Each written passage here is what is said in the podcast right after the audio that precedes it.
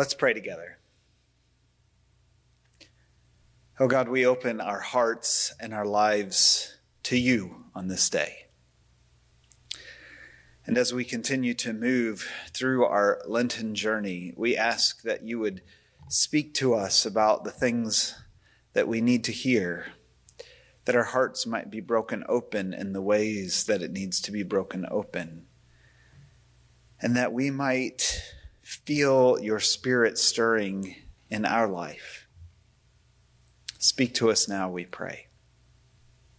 Amen. He couldn't see on account of the crowd, Luke writes. They're blocking the way. I always find that little detail a bit troubling in this story. The people of Jericho, they are in the way. And Zacchaeus, he can't see Jesus not because he doesn't want to, he can't see Jesus because of them. On a very practical level, that's of course partly because Zacchaeus was, quote, short in stature. But remember, scripture often has multiple layers of meaning. Zacchaeus probably was a bit short, but the way Luke tells the story, I think he's saying something more. Mike Parsons, a New Testament scholar, wrote this book about how physical descriptions in the Gospel of Luke almost always have a metaphoric meaning. And Zacchaeus is a prime example. To say that he is short in stature says something more than about how many feet and inches he measures. It probably also means that Zacchaeus is small in the eyes of his community. He is looked down upon, he has no respect and probably no friends. And of course, a large part of that had everything to do with his job and his wealth. By now, we already know that tax collectors are somewhat despised in their communities. We heard glimpses of this early on in the Gospel of Luke when Jesus calls a tax collector named Levi, who we now know as Matthew, to become a disciple. Do you remember what happened there in Luke 5? Jesus not only had invited a tax collector to be one of his primary followers, Jesus then went to Levi's house for this huge party and banquet with all these other tax collectors. And it was a bit of a scandal early on in Jesus' ministry. Remember, tax collectors were seen as collaborators with the occupying force. Everywhere that Rome went, everywhere they conquered, Rome charged a tax for the Pax Romana, for the quote, peace of Rome that they were bringing to the world. And that tax, well, it paid for their military and it paid for their growing economic empire and roads. Taxes were what made the Roman Empire work. So, in every little town, all over the Roman Empire, they needed a local person to collect that tax. And of course, it was expected that these tax collectors could collect also some to keep for themselves for all their trouble. Only there were no real rules about how much extra that should be. The tax collector really got to set the tax rate as long as Rome got Rome's share, which meant, you know, that a rich tax collector was probably rich off the backs of his neighbors. It also meant that if you were living in a poor region like Judea and in a simple little village like Jericho, it was this really unusual opportunity to get ahead in a world where there really are no economic ladders to climb. And I kind of imagine for someone who is, quote, short in stature, and may not have had the physical abilities for other lines of work, it was an especially appealing and unique opportunity to provide.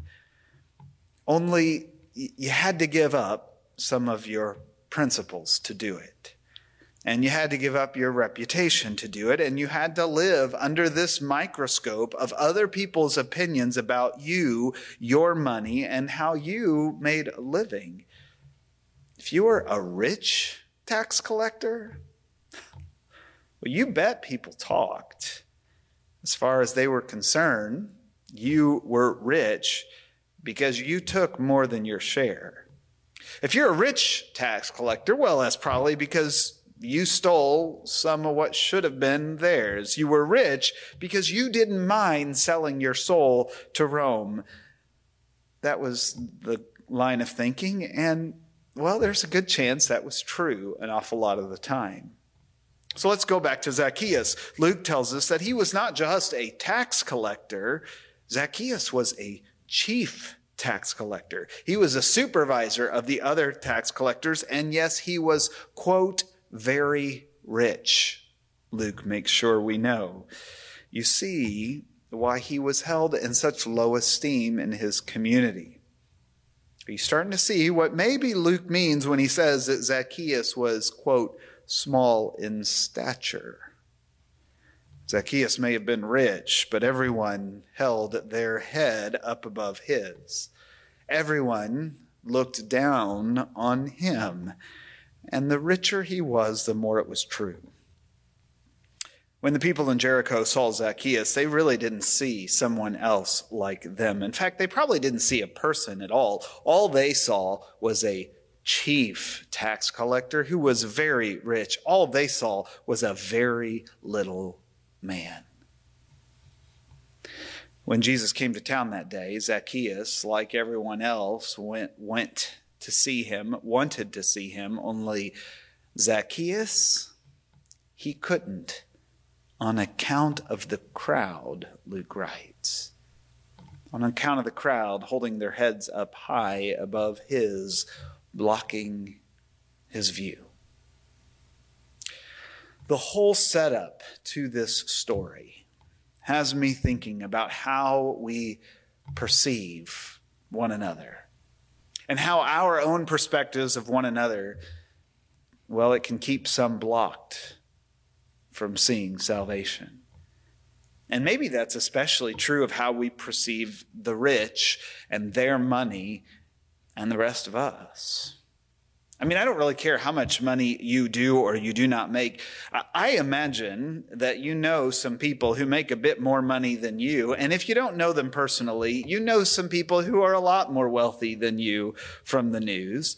And I'm willing to bet that when it comes to the uber rich, you might just have some opinions about them and their money and how it relates to all the rest of us. I know I certainly do.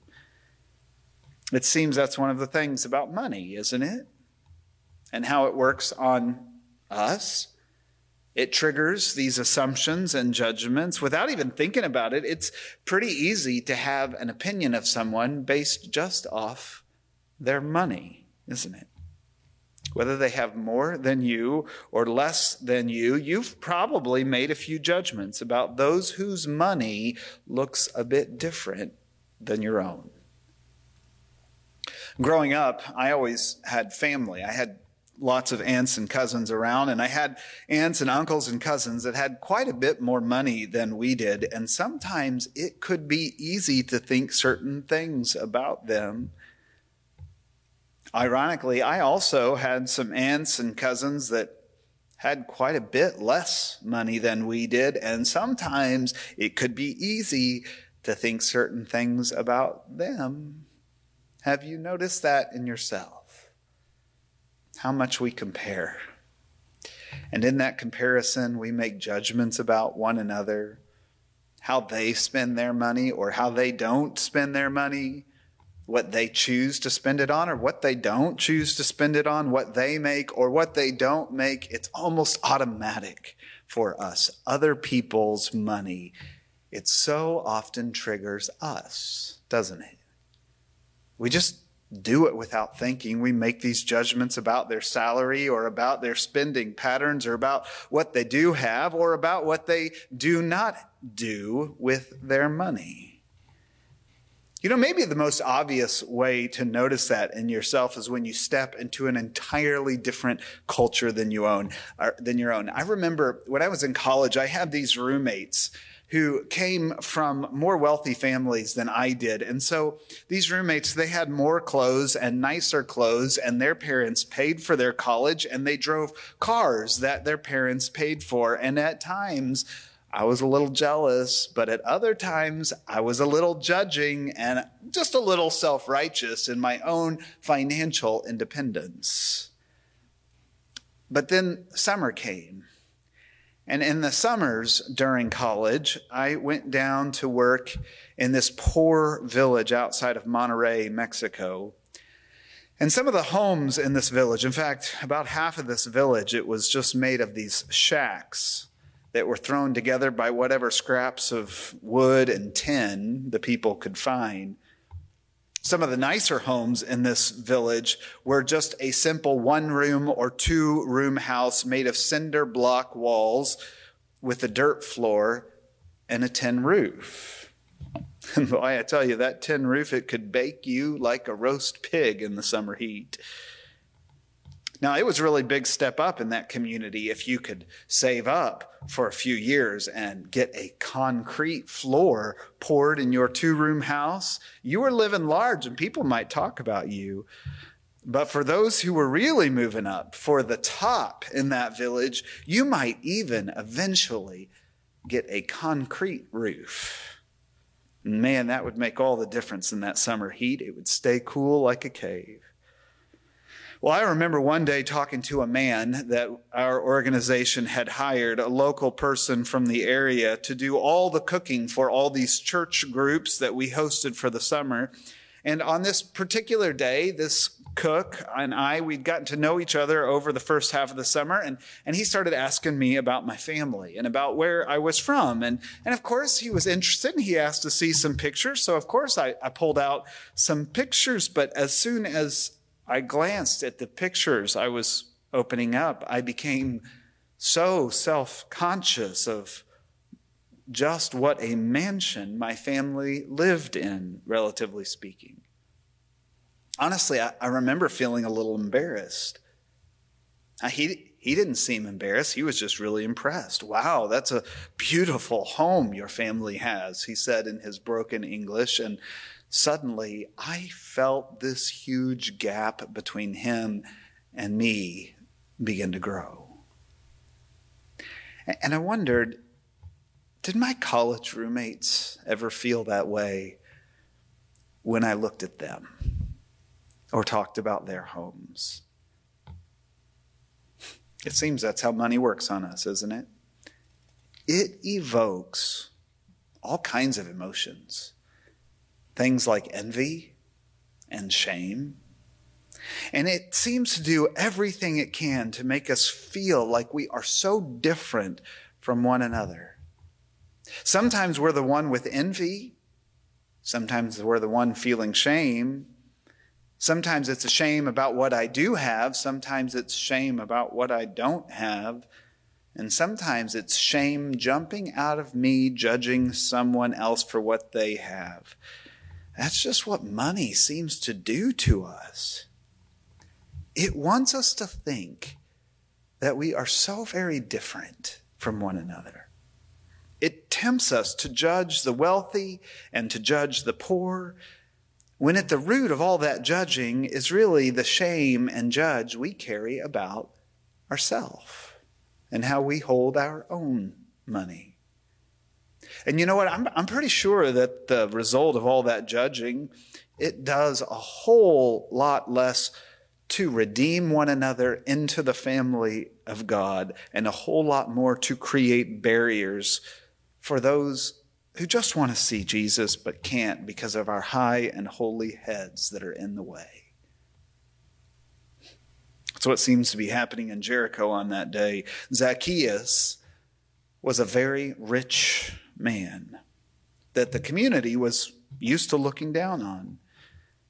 And so when Jesus came to town, Zacchaeus couldn't see Jesus because the community was in the way.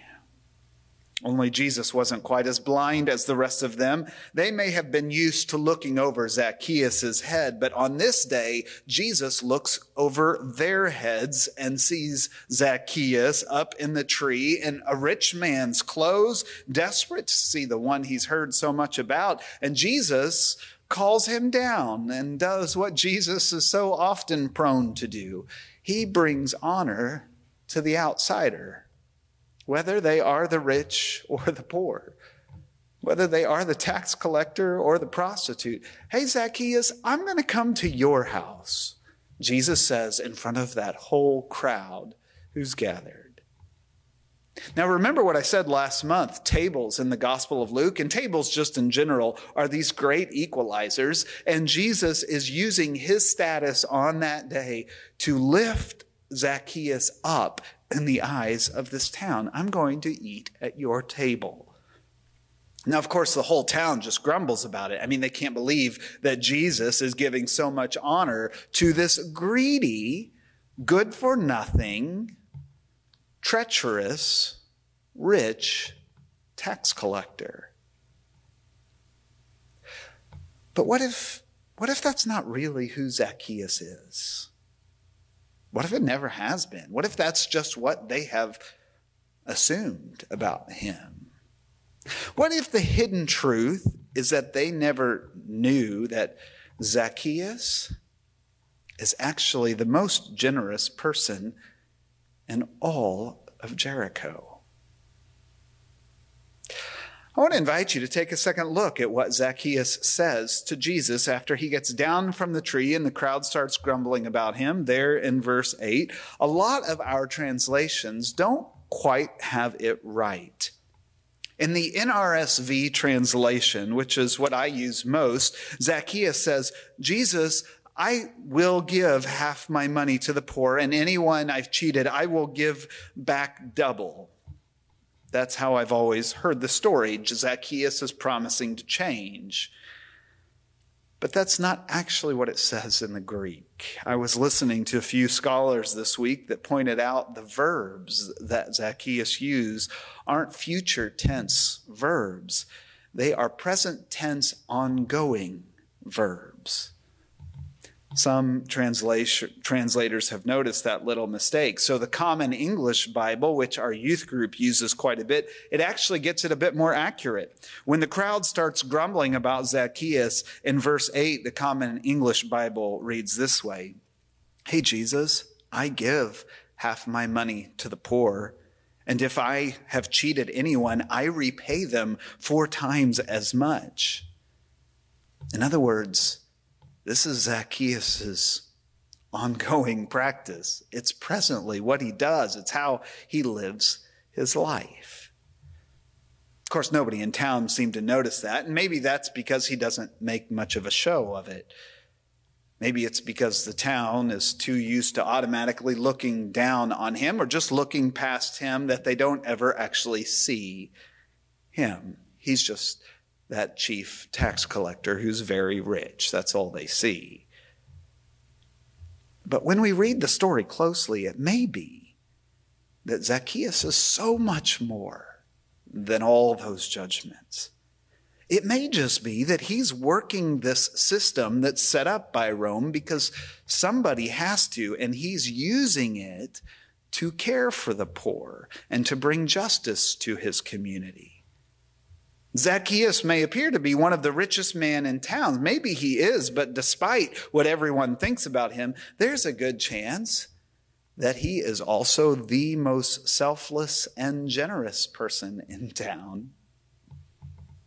And this little story of Zacchaeus is the very last story that Luke tells us about Jesus' actions and ministry before he arrives in Jerusalem to start Holy Week.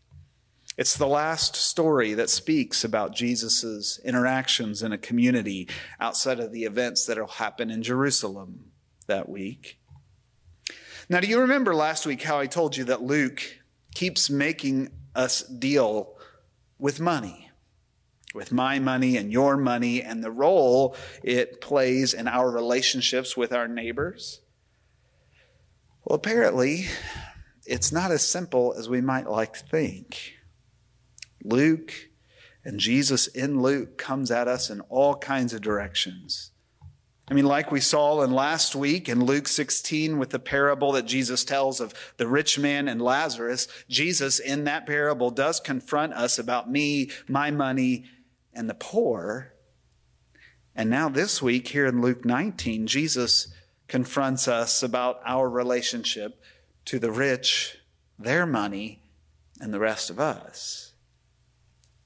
And you know, I kind of imagine Jesus does that because he cares so deeply not about stereotypes, but he cares so deeply about your well being and my well being and the well being of the poor and the well being of the rich. And, and he sees better than any of us do just how much power money has over all of that for good and for bad. Last week in that parable about the rich man and Lazarus, Jesus made us face this very uncomfortable reality that as long as the poor are living in hell, then so are we. But this week, with the story of Zacchaeus, it seems Jesus is trying to help us see the other side of that coin. Our self righteous judgments about the rich may not only be completely wrong, after all, as far as you know, that rich person may just be doing way more for the poor and for justice than you and I. But our own self righteousness may also be keeping us from the joy of the great banquet with Jesus and the children of Abraham. Did you notice that? That's how the story ends. Jesus is heading to Zacchaeus' house, telling everyone who will listen, hey, salvation is coming to this house because Zacchaeus is a child of Abraham, while everyone else is sort of left out of the joy of that night, grumbling about the whole thing. See, this, the parallels between the parable of last week and this week's story are really quite striking. In both, there is this great gulf that money creates between us. In both, there is this reference to Abraham as a symbol of salvation. And in both, there is this feeling that our relationship to money has somehow kept us outside of that story of salvation. So maybe I wonder if we could hold these two stories together, if we might be able to recognize that the power that money has over us is a power that can create divisions in all kinds of ways. Maybe these stories together can help us discover that we've got some real brokenness in our own personal relationship to money and the messages we carry around about money and, and some of that brokenness in us well it might just be creating hell for the rich and the poor and for ourselves. Maybe this lent that is the most important thing that we could confess and seek healing for our relationship to money my hope for us all on this Lenten road is that we might find at least a little bit more salvation from money's power over our life and especially its power over our relationships.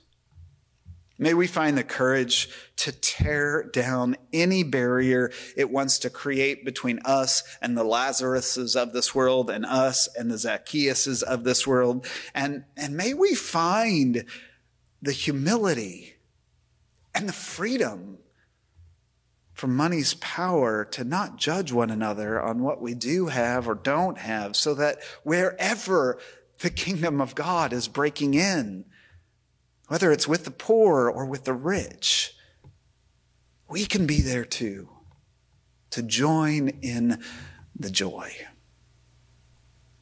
Amen. Amen.